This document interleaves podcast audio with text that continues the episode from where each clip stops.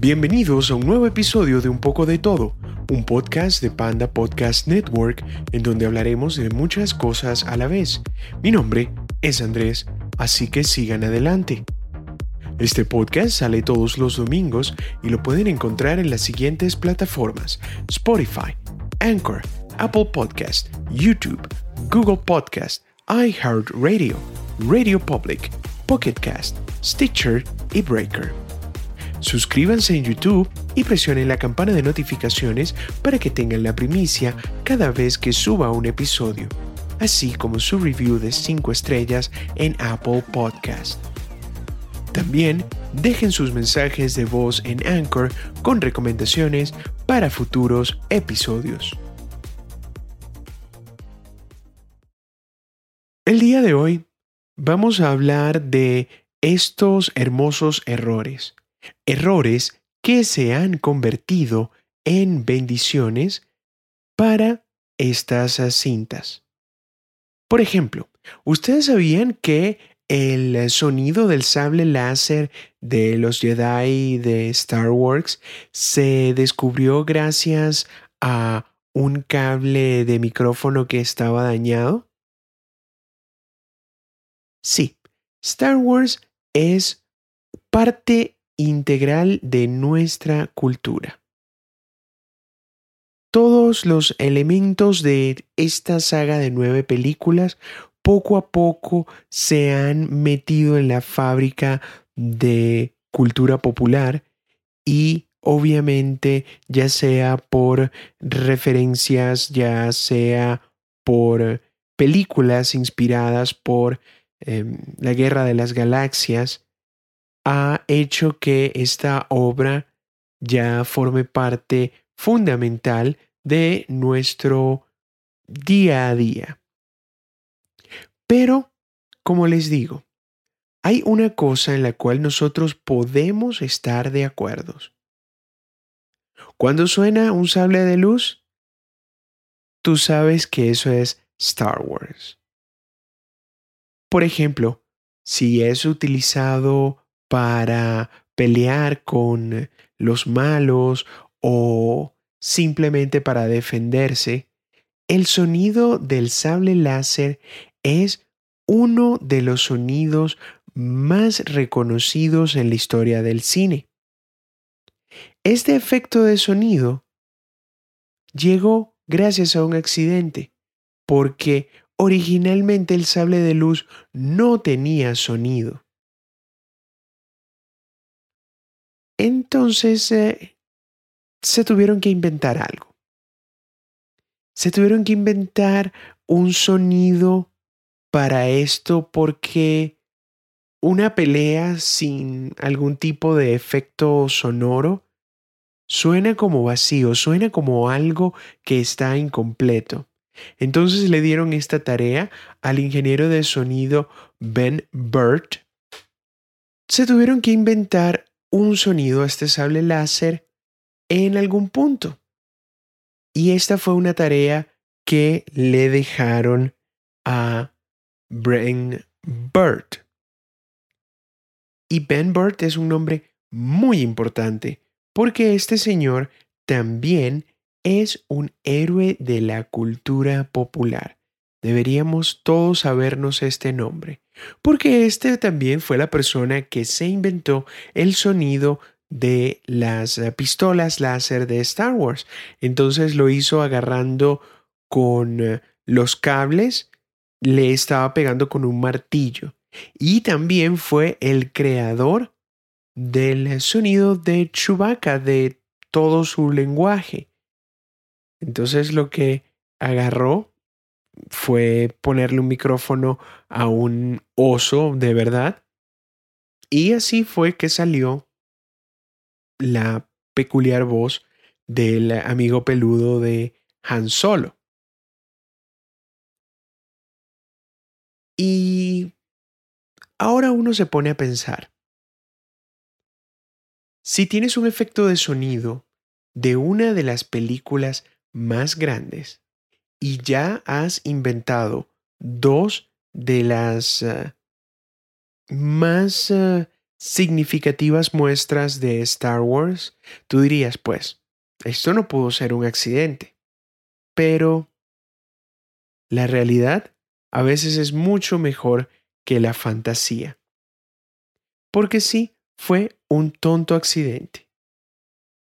Según Bert, él tenía un grabador de cinta, un grabador de cassette, y el cable del micrófono estaba roto porque ya la protección se le había caído, así como actualmente pasan con los eh, cables de todos los productos Apple que te dicen que obviamente es para ser ecológicos y no sé qué, que creo que es una simple conspiración para que vayas a comprar otro cable. En fin, volviendo al tema. Entonces él tenía su grabador con su micrófono y el cable ya estaba vuelto nada. Y él lo que hizo fue pasar por la televisión en su apartamento. Y el sonido que hizo esta vibración de los tubos de los televisores antiguos cayó directo sobre el cable que ya estaba roto. Y lo que hizo fue este zumbido. Entonces allí fue el momento eureka, el momento en el cual él dijo, este es el sonido para el sable láser. El segundo ejemplo. ¿Ustedes han visto la película Scream? Bueno, vamos a hacerlo un poco más fácil. Ustedes vieron Scary Movie. ¿Se acuerdan de la máscara del villano? Pues resulta que esta máscara tan icónica fue encontrada en la casa de una anciana. Ahora, ¿cómo sucedió esto? Muy sencillo. Este personaje que es Ghostface es el villano de esta serie de películas y también es parte importante de las primeras dos eh, parodias de Scary Movie. El hecho es que cuando ya la película fue aprobada, en el libreto original solo dice que es una máscara blanca fantasmagórica. Como lo dejaron tan abierto, pues el equipo de diseño de la película intentaron crear una máscara para el asesino. Y al final todas eran bastante tontas.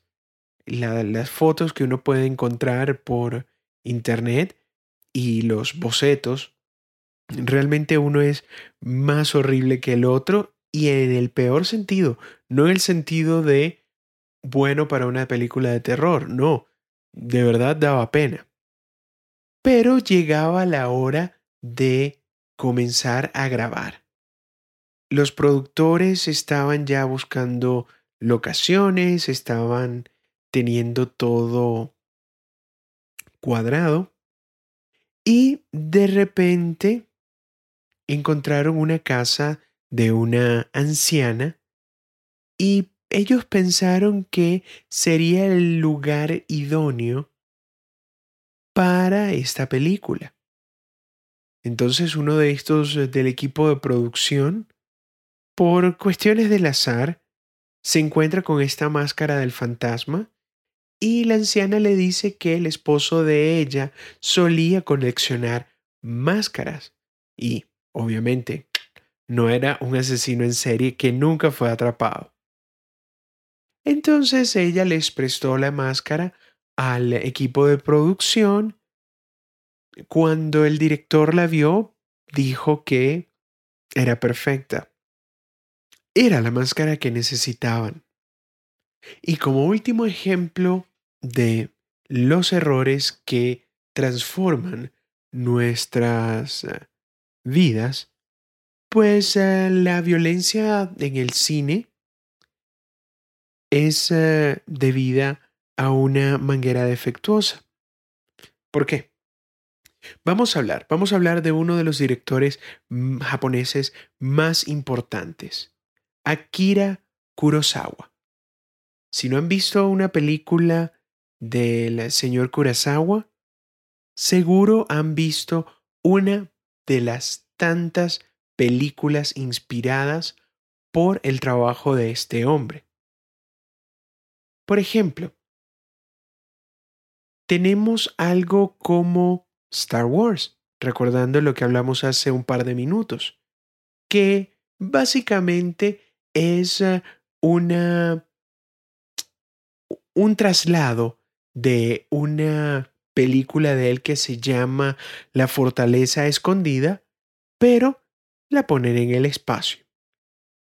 Entonces, la, la influencia de Kurosawa se ven en muchos de los directores que vamos a mencionar ahora, un par de ellos, pero una de esas eh, contribuciones fue la violencia gratuita. En una de sus películas, que se llama Sanjuro, que es eh, secuela de la película Yojimbo, esta película termina en un duelo final. Y es eh, una escena que es eh, bastante agresiva y ves cómo la sangre chorrea por todas partes. ¿Ya se dan cuenta? Están comenzando a recordar películas en las cuales ustedes ven muchísima sangre sin necesidad, pues todo comenzó allí, porque nunca se había visto algo parecido en el cine. ¿Qué sucedió aquí? Bueno, este efecto no era para nada a propósito. Sí, se suponía que debía haber sangre, pero no con ese chorro que parecía una manguera de los ah, bomberos para apagar un incendio. Lo que le sucedió fue que la manguera de compresión que estaba adherida al actor tuvo un defecto. Se quedó atascada y en el momento en el cual se hizo la toma de que le iban a supuestamente quitar el brazo, el chorro salió de una forma tan espantosa que casi se cae del... se cae hacia atrás, se cae de culo. Y tanto fue así que a Kurosawa le encantó esta nueva forma de ver el cine, esta revolución y dejó esa toma. Entonces, qué tipo de películas se inspiraron en el trabajo de Kurosawa con la parte de la violencia? Pues eh, muchísimas películas de samurái, películas eh, del viejo oeste y sobre todo el gran Quentin Tarantino, que cada película de él es una carta de amor a todo el cine que él vio durante sus primeros años de vida. Entonces sí, cerrando este punto, pues eh, se dan cuenta que muchas de las cosas que vemos al final en el cine, puede ser que alguna de ellas haya sido un error o algo no planificado que al final hace la diferencia con los trabajos. Seguiremos con eh, el próximo tema luego de esta pausa.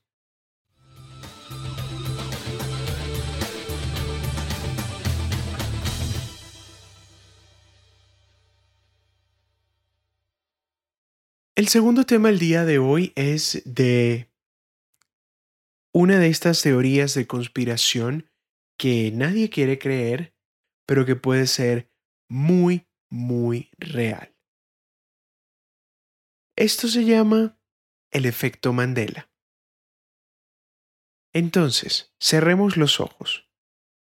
Imagínate que ves un video en YouTube de estos que te recomiendan y te das cuenta de que hablan de una serie que tú veías cuando eras niño, que no te acordabas ni del título ni de lo que pasaba, pero sí recuerdas que los uh, personajes eran vaqueros y que había una escena donde el vaquero le disparaba el sombrero al malo y el sombrero se desintegraba. Por fin, alguien se acuerda de la misma comiquita de que tú te acuerdas. Por fin el momento llegó. Ahora imagina que todo eso es mentira, que había sido solo un recuerdo falso que te ha provocado esta sugestión de un bromista que subió un clip y algunos productos de marketing falsificados. ¿Cómo puede ser que hayas recordado esta serie que ni siquiera existe? Bueno, esto es algo que hay muchos personajes, tanto en eh, Reddit como en otros foros, que están discutiendo. Y es el descubrimiento de este efecto Mandela. El efecto Mandela es un término que acuñó la bloguera Fiona Broom hace un par de años. Como ella lo contaba, había mucha gente a su alrededor, incluida ella misma, que recordaba haber visto por televisión exactamente el momento en el que Nelson Mandela murió en la prisión, que hubo un funeral en su honor y toda aquella parafernalia. En realidad, lo que sucedió es que Mandela sobrevivió a la cárcel, vivió tiempo fuera de ella, inclusive fue presidente de su país antes de fallecer.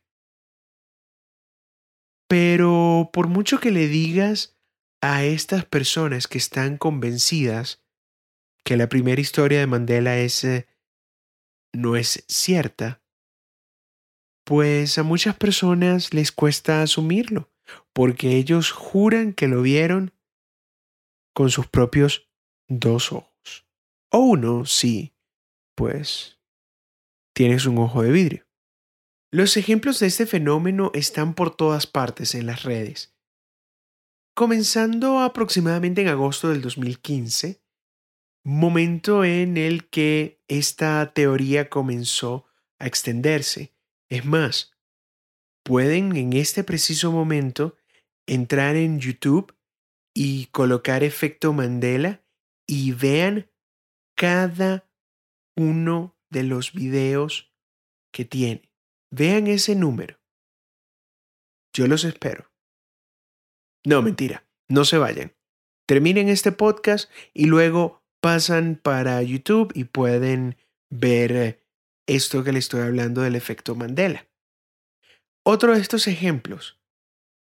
Si te pregunto cuántas personas iban en el carro de John F. Kennedy cuando lo asesinaron, ¿cuántas personas me dirían? Si me dicen cuatro, pues están equivocados eran seis. Entonces, con este efecto, que es eh, bastante interesante, comenzamos a jugar un poco más con la mente de las personas. Comenzamos a ver que colectivamente estamos teniendo memorias que puede ser que no sean ciertas. Por ejemplo, una de estas justificaciones al efecto Mandela es eh, un fenómeno cuántico por el cual la conciencia puede viajar por distintos universos paralelos y estas personas que experimentan estos efectos, pues eh, puede ser que no estén en su universo de origen.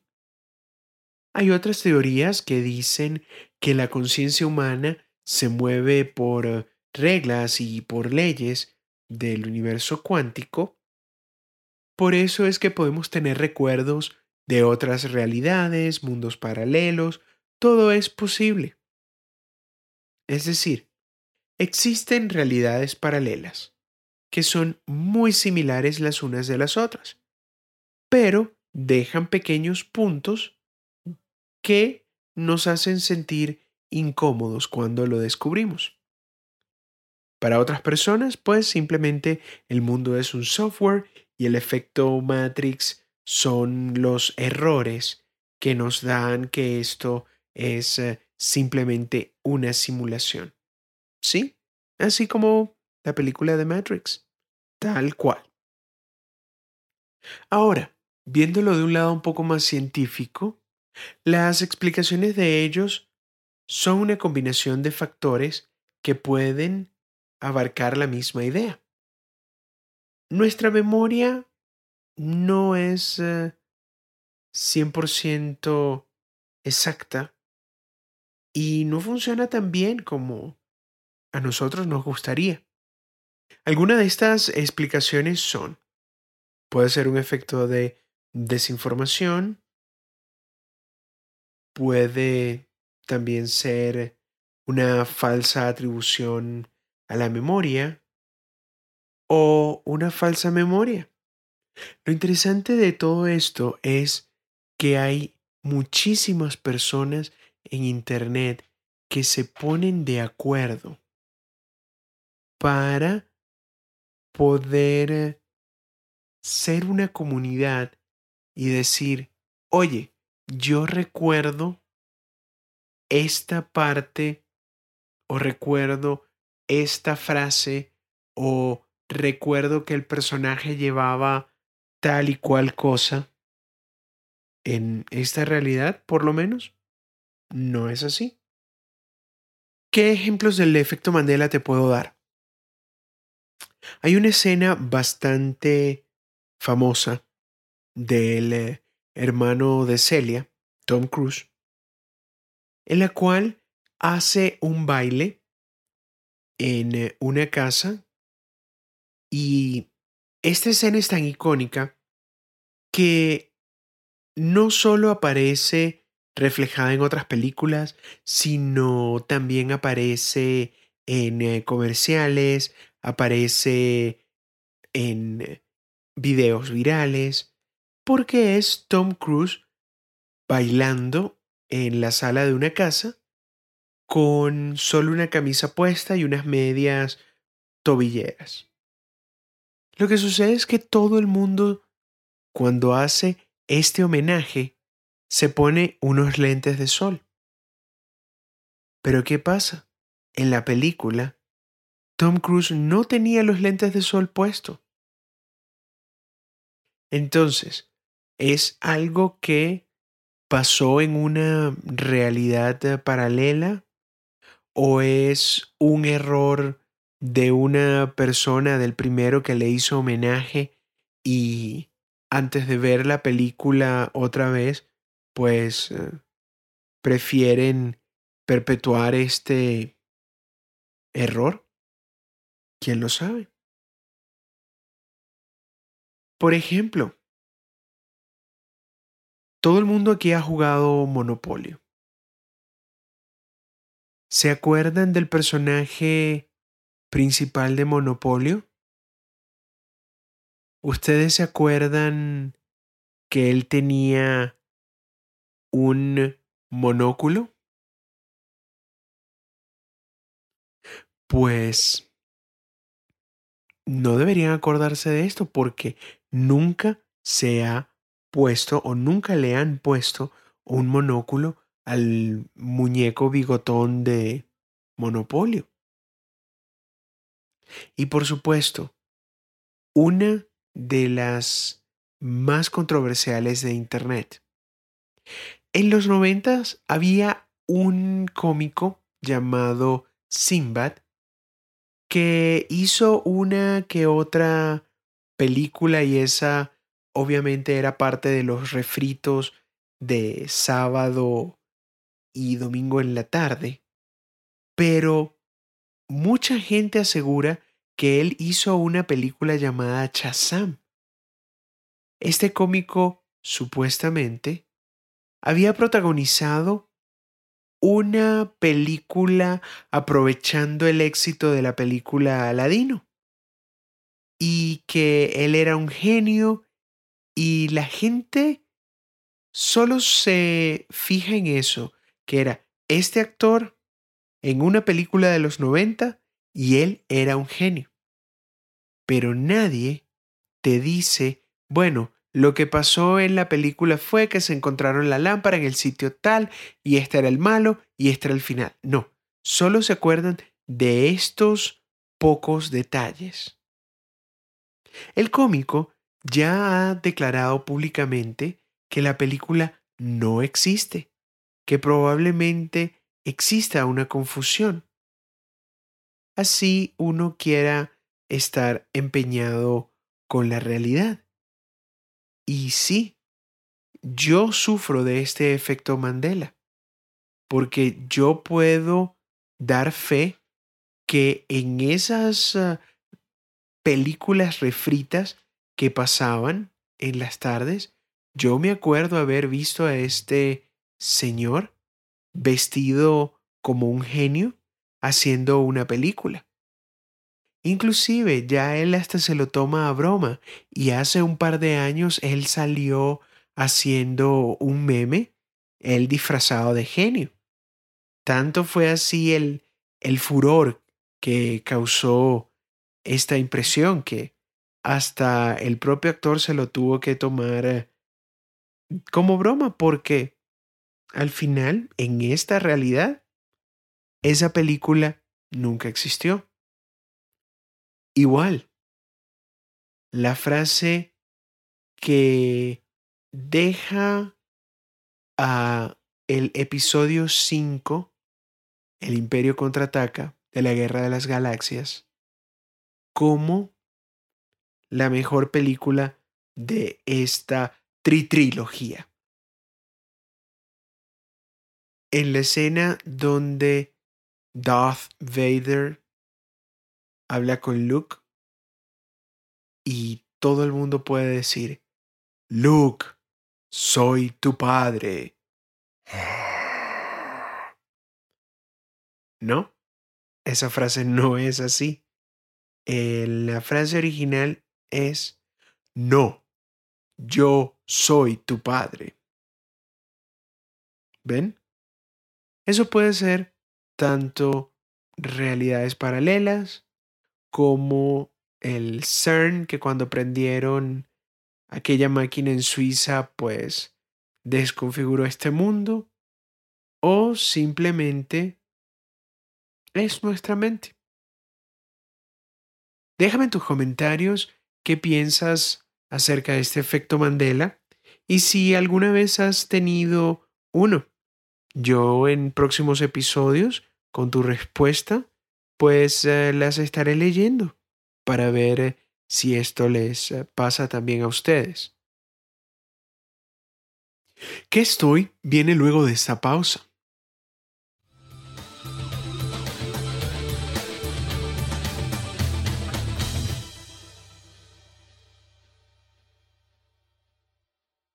Hoy en qué estoy, vamos a hablar un poco acerca de esta industria ya cerramos el año 2019 y ya uno puede contar ya cómo ha evolucionado este medio y las cifras son muy impactantes. Esto lo leí hace un par de días y quería hablar un poco acerca de ello porque hay un podcast el cual el año pasado simplemente despegó. Esto es un podcast que se llama My Favorite Murder, que son un par de chicas que hablan acerca de asesinatos. ¿Y de qué tamaño es este imperio de lo que ellas tienen bajo sus lenguas? El año pasado, ellas hicieron 40 shows en vivo. Publicaron uno de los libros más vendidos de la lista de New York Times. Ellas firmaron un acuerdo de desarrollo con uno de los principales jugadores en este medio que es Stitcher, por la nada despreciable cifra de 10 millones de dólares. Y también un club de fans de más de 55 mil personas. Y estos eh, miembros pagan 40 dólares anuales por episodios exclusivos y que le den acceso a la preventa de los boletos para sus shows en vivo.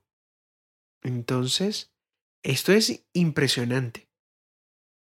Impresionante porque estamos hablando que el año pasado estas dos mujeres se hicieron 15 millones de dólares, colocándolas en la posición número 2 del nuevo ranking de la revista Forbes, que es de los podcasteros que más plata hacen. Obviamente estamos hablando de una industria donde hay más de 900.000 diferentes tipos de podcast. Entonces, para lograr esta notoriedad, es eh, bastante bueno por ellos, porque esto significa que la industria está creciendo, se le está tomando en serio, y esto al final se traduce en beneficios también para esta comunidad de podcasteros. Entonces, veamos, vamos a ver un poco la lista de los cinco primeros. Ellas, por cierto, llegaron en segundo lugar. Y el primero, la respuesta es más que obvia si tú sigues el mundo del podcast. Es eh, Joe Rogan un comediante estadounidense y él es también, si en algún momento ven las peleas de UFC, es el calvo que hace las entrevistas después de cada pelea. Pues sí, ese tipo se ganó el año pasado 30 millones de dólares. Sí, 30 millones de dólares por hacer un podcast. El podcast de él sale de lunes a viernes, generalmente es de hora y media como a dos horas y media, a veces hasta tres, y son muchísimas entrevistas. Ojo, yo no voy a decir que soy un fanático a ciegas de Joe Rogan, solo escucho los episodios que yo creo que vayan a tener importancia e inclusive a veces puedo ver un clip de los videos que él sube en YouTube o su equipo y aunque no conozca el autor o aunque no conozca con quién está hablando el día de hoy, pues viendo la descripción tú puedes decir, bueno, me gusta esto, me interesa lo otro, y si no, pues los vas ah, dejando sin bajar. Pero sí, e-, es algo sorprendente. Estaba leyendo esta noticia y no tenía más quijada, porque se había caído al suelo y había rodado. Y es, como les digo, es buenísimo, es buenísimo para la industria. Porque, por ejemplo, 700 millones de dólares se invirtieron en podcast en el año 2019. Esto simplemente como un estimado. Spotify, a finales del año pasado, se metió en este mundo. Porque ellos al principio eran como que, bueno, sí, tú puedes escuchar el podcast acá y bla, bla, bla. Pero ellos invirtieron 250 millones para poder enfocarse en este mundo del podcast. Inclusive compraron a unos productores que se llama Gimlet y también compraron a Parcast, que son dos eh, productoras de podcast en los Estados Unidos. Realmente es impresionante. Apple ya está pensando en ellos también en producir sus propios podcasts. Eh, Luminary, que también es otra de las compañías metidas en este juego, su objetivo final es ser el Netflix del audio y poco a poco lo están logrando. Inclusive, ya hasta le tocaron la puerta a las personas en Hollywood. Las ah, agencias de talento más importantes, UTA, William Morris y Creative Artists Agency, han comenzado a representar a podcasteros en estos últimos años. Esto es impresionante. Impresionante. Inclusive hasta Mick Jagger. Mick Jagger tiene un contrato para producir podcast con Warner Brothers. Esto es simplemente impresionante.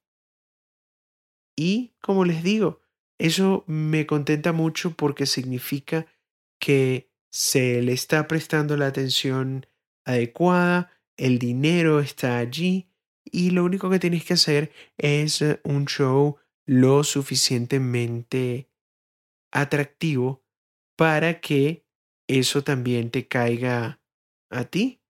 Así que aquí les va la lista. El primero, como ya les dije, es Joe Rogan, de Joe Rogan Experience, 30 millones de dólares. Ya tiene trabajando desde el 2009 y él tiene el podcast número uno en el mundo. Por supuesto, esto es basado en las estadísticas de Apple. El segundo, pues las chicas de My Favorite Murder, 15 millones de dólares. 15 millones de dólares. Pero no solo es el hecho de ganar o no el dinero, sino es también saber que este es tu público, que tienes que darle contenido. Nada. Ellas se hicieron el año pasado 15 millones de dólares. Luego tenemos a Dave Ramsey. Él era una personalidad de radio en Nashville, Tennessee. Y este señor tiene un podcast donde ayuda financieramente a las eh, personas, les da herramientas para poder hacer la preparación adecuada del presupuesto de la casa y tiene 13 millones de escuchas cada semana. Al año, 10 millones de dólares. Luego tenemos a Dax Shepard. Dax es un actor de Hollywood y aproximadamente tiene 28 millones de escuchas mensuales. Y este podcast es como un talk show y habla con sus amigos, los famosos, para poder pues ganarse nada más y nada menos que 9 millones de dólares al año. Y por último, en eh, la lista tenemos a Bill Simmons, que él trabajaba antes para ESPN y él creó un sitio web llamado The Ringer, en 2016. Es eh, una decisión no tan acertada porque si ya la prensa está muriendo, pues, ¿qué vamos a esperar de un portal únicamente de noticias deportivas? Entonces lo que él hizo fue subir su podcast a Apple y ya tiene más de 35 episodios, 35 programas en la red de él.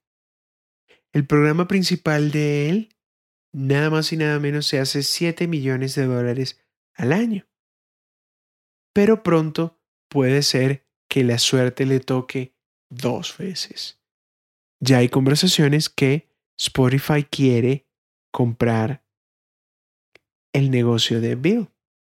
Así que esto es muy importante, es muy interesante. Quería compartir esto porque precisamente es lo que uno quiere lograr, quiere alcanzar y mandar su mensaje al mundo.